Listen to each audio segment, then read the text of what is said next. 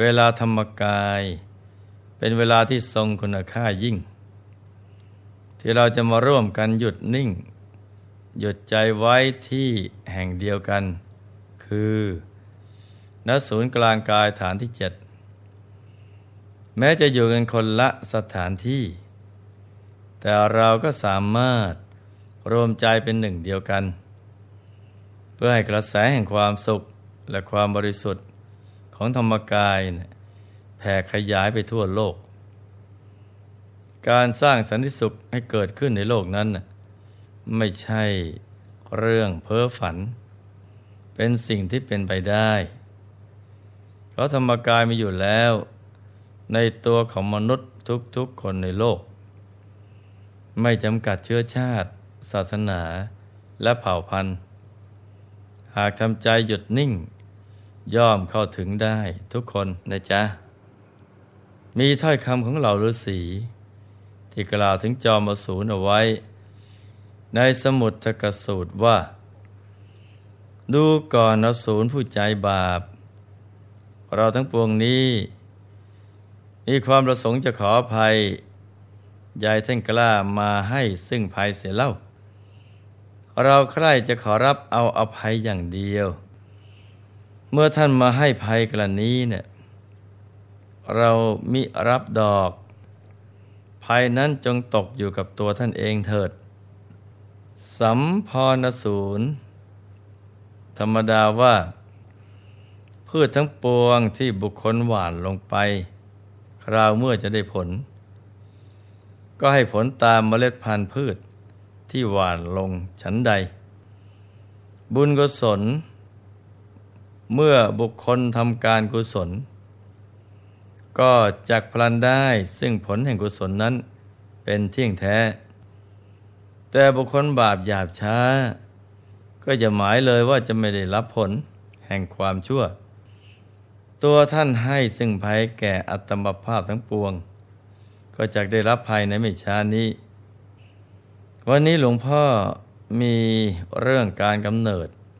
อสูรพิภพ มาเล่าสู่ลูกๆให้ได้รับฟังกันนะจ๊ะ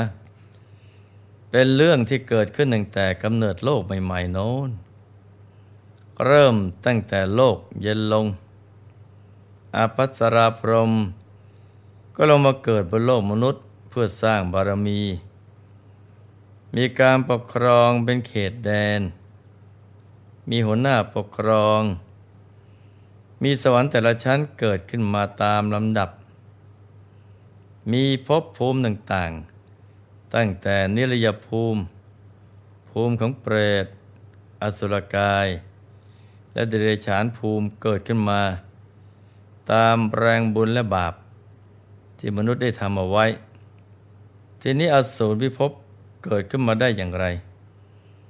และถ้อยคำที่หลวงพ่อยกขึ้นมากล่าวไว้เป็นอุเทศนั้นมีความเกี่ยวข้องกับเราอสูรอย่างไรบ้าง เรามารับฟังกันเป็นความรู้ประดับสติปัญญากันนะจ๊ะ เรื่องก็มีอยู่ว่า ในสมัยแรก ๆ ที่มคะมานพและสหาย 32 คน ได้ไปบังเกิดในสวรรค์ชั้นดาวดึง พวกเทพบุตรซึ่งได้ไปเกิดอยู่ก่อน เห็นเทพบุตรใหม่มาอุบัติก็ต้อนรับด้วยการนำน้ำคันธบาล ที่เป็นทิพย์มาดื่มเลี้ยงต้อนรับ ฝ่ายมคะเทพบุตร ไม่ปรารถนาที่จะดื่มน้ำเมา จึงให้สัญญาณแก่เทพบริษัท ผู้เป็นบริวารของตน ไม่ให้ดื่มน้ำคันธบาล ที่เทพบุตรผู้อยู่ก่อนนำมาเลี้ยงต้อนรับ น้ำคันธบาลในเมืองสวรรค์นั้นมีรสหวานอร่อยมาก แต่ถ้าว่าพอดื่มเข้าไปแล้ว จะปรากฏมีอาการมึนเมาประมาทขาดสติ เพราะฉะนั้น เมื่อเทพบุตรเจ้าถิ่นพร้อมกับบริวารของตน ตกแต่งน้ำคันตบาลให้อาคันตุกะเทพบุตร แล้วตนก็ดื่มกินเสียเองจนเมาขาดสติมคะเทพบุตร จึงให้บริวารจับเทพบุตรผู้อยู่ก่อนเหล่านั้น โยนลงจากสวรรค์ พอตกมาถึงท่ามกลางสินเนรุบรรพศก็ค่อยได้สติ จอมเทพได้สั่งสอนบริวารว่า ชาวเราทั้งหลาย แต่นี้ต่อไป พวกเราจะได้ดื่มกินน้ำคันธบาล ที่มิตรลิดร้ายประดุษสุราเลย เพราะการดื่มน้ำคันธบาลนี้เอง พวกเราจึงต้องได้รับความอัปยศในครั้งนี้ จากนั้นก็พร้อมใจกัน งดเว้นการดื่มน้ำคันธบาลอย่างไรก็ตาม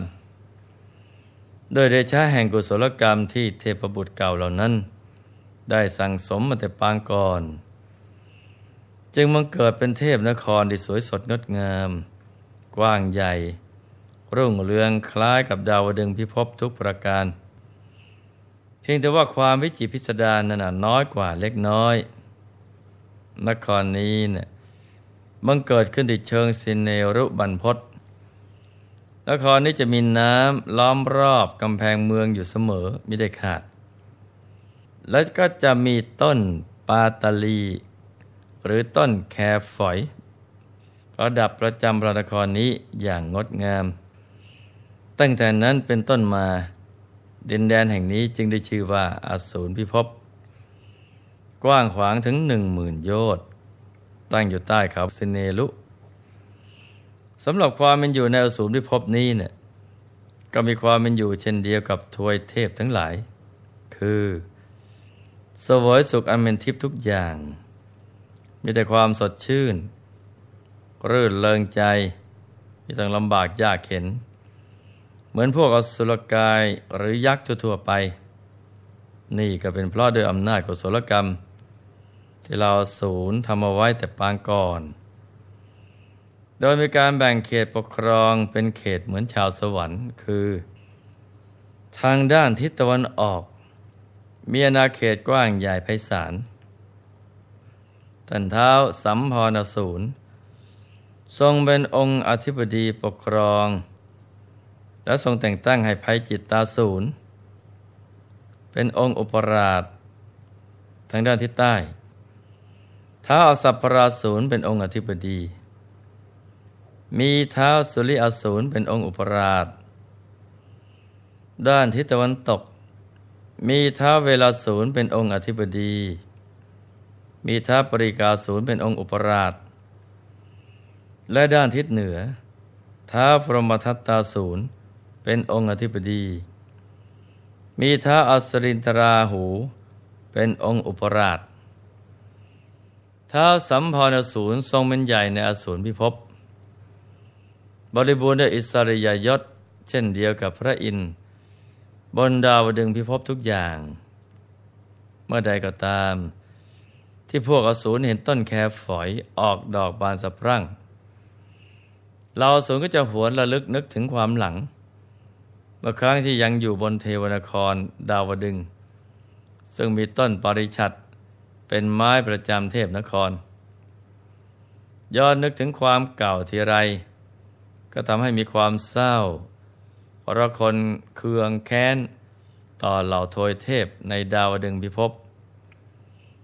จากนั้นก็จะชักชวนกันขึ้นไปทำสงครามกับพระอินทร์เมื่อสงครามระหว่างเทวดากับอสูรรบกันอยู่นั้น มักจะปรากฏว่าฝ่ายอสูรเทวบุตร จะมีแต่ความราชัยมากกว่ามีชัยท้าสัมพรอสูรผู้เป็นใหญ่ เมื่อหนีมาพบบรรณสาราของโยคีฤาษีสิทธาทั้งหลาย ก็เข้าใจเอาเองว่า องค์อินคงมีฤาษีเหล่านี้เนะ่ยเป็นองค์ขมนตรีที่ปรึกษาทำให้ฝ่ายตนพ่ายแพ้ปราชัยอยู่เสมอ เมื่อดำริเช่นนั้นแล้วก็สั่งการให้บริวารหรือบรรณศาลาของฤาษีทิ้งเสีย เท่านั้นยังไม่พอ ท้าสัมพันสูรยังให้บริวารทุบต่อยหม้อนน้ำและทำลายบริขารของฤาษีเสียสิ้น เมื่อฤาษีทั้งหลายได้เหาะไปปรับความเข้าใจกับจอมประสูรว่าอาตมาภาพทั้งปวงนะ่ะไม่ได้เกี่ยวข้องในการลบนี้ จะต้องให้มีความลำบากเลย ขอพระพิจงให้อภัยเถิด สัมภารสูรได้ฟังแล้วก็ไม่พอใจ จึงกล่าวปรักปรำว่า พวกท่านน่ะพอใจที่จะคบหากับพระอินทร์ซึ่งเป็นผู้ผิด แล้วกลับมาขออภัยต่อข้าเราไม่ยอมให้อภัยแก่พวกท่าน และยังจะคิดที่จะเบียดเบียนพวกท่านให้ได้รับความลำบากเท่านั้นอีกด้วย เราฤาษีเห็นว่าจอมสูรยังมีความโกรธ ไม่ยอมสงบศึกอย่างสันติวิธี จึงกล่าวตักเตือนว่า ดูก่อนอสูรผู้ใจบาป เราทั้งปวงนี้เนะ่ยมีความประสงค์จะขออภัย ยายท่านกล้ามาให้ภัยเสร็จแล้วเราใคร่จะขอรับเอาอภัยอย่างเดียว เมื่อท่านมาให้ภัยอย่างนี้เนะ่ย เรามิรับดอก ภัยนั้นจงตกอยู่กับตัวท่านเองเถิด สมพรสูรธรรมดาว่าพืชทั้งปวง ที่บุคคลหว่านลงไป คราวเมื่อจะได้ผล ก็ให้ผลไม่ผิดกับชนิดพืชเลย ฉันใดก็ดี บุคคลทำการกุศล ก็จะพลันได้สิ่งผลแห่งกุศลนั้นอย่างแน่นอน แต่สำหรับบุคคลบาปหยาบช้า ก็อย่าหมายเลยว่า จะไม่ได้รับผลแห่งความชั่ว ตัวท่านให้สิ่งภัยแก่เราอาตมภาพ ก็จะได้รับภัยในเบชานี้อย่างแน่นอน ว่าแล้วก็พากันเหาะกลับไปที่อาสมตามเดิม ตั้งแต่วันที่มีปากคำกันมา สัมพรสูรก็มิเป็นอันจะกินจะนอนเลย มีแต่หวาดเสียวสะดุ้งจิตหวาดวันอยู่เป็นนิดเฝ้าจะคิดกลัวภัย ที่ดาบทกล่าวติเตียนเอาไว้ เมื่อจะเอ็นหลังลงสู่ที่บรรทมในยามราตรีเท่านั้นแหละ ก็มีอันให้เห็นศัตรู มาแวดล้อมกลุ่มรุม แล้วจะเอาหอกหลาวทิ่มแทงทำให้หวาดผวาลุกขึ้นมาทันที ด้วยเหตุนี้เนี่ย จึงทำให้หมัวศูนย์พากันแตกตื่นเป็นห่วง แล้วต่างก็พากันมาเยี่ยมเยียนไต่ถามถึงอาการมิได้ขาด เมื่อถูกถามเช่นนี้เนะ่ยสัมพรศูนย์ก็มีกล้าเล่าความจริง เกรงว่าจะได้รับความอับอาย จึงปกปิดไม่บอกความจริงแก่ใครๆเมื่อจะบรรทมอีก นิมิตลายนั้นก็มาปรากฏให้เห็นเหมือนเดิม ทำเอาจอมสูรเป็นไข้ใจ กลายเป็นเทพอ่อนแอทั้งกายและใจ มีจิตหวาดวันตกใจกลัวอยู่เป็นนิด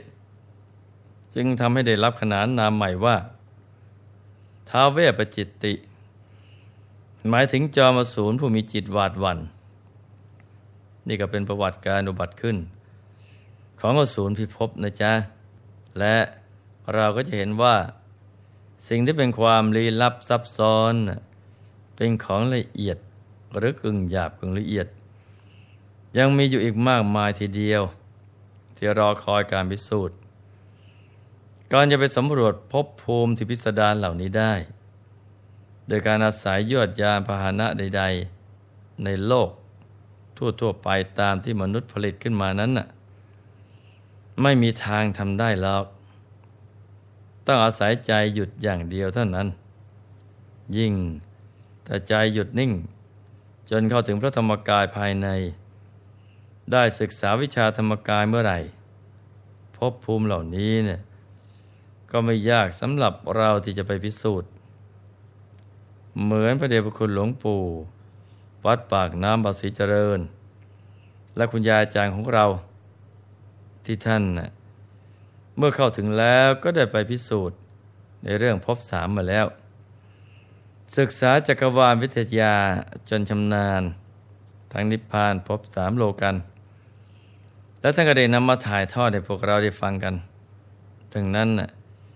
ให้ลูกๆทุกคนหมั่นปฏิบัติธรรม ให้เข้าถึงพระธรรมกายกันให้ได้ทุกคนนะจ๊ะ ในที่สุดนี้ หลวงพ่อขออนวยพร ให้ทุกท่านมีแต่ความสุข ความเจริญรุ่งเรือง ให้ประสบความสำเร็จในชีวิต ในธุรกิจการงาน และสิ่งที่พึงปรารถนา ให้มีมหาสมบัติบังเกิดขึ้น เอาไว้ใช้สร้างบารมีอย่างไม่รู้หมดสิ้น ให้มีสุขภาพพรานามัย สมบูรณ์ แข็งแรง ให้ครอบครัวอยู่เย็นเป็นสุข เป็นครอบครัวแก้ว ครอบครัวธรรมกาย ครอบครัวตัวอย่างของโลก ให้มีดวงปัญญาสว่างสวัย ได้เข้าถึงพระธรรมกายได้ง่าย ได้เร็วพลัน จงทุกท่านเทิน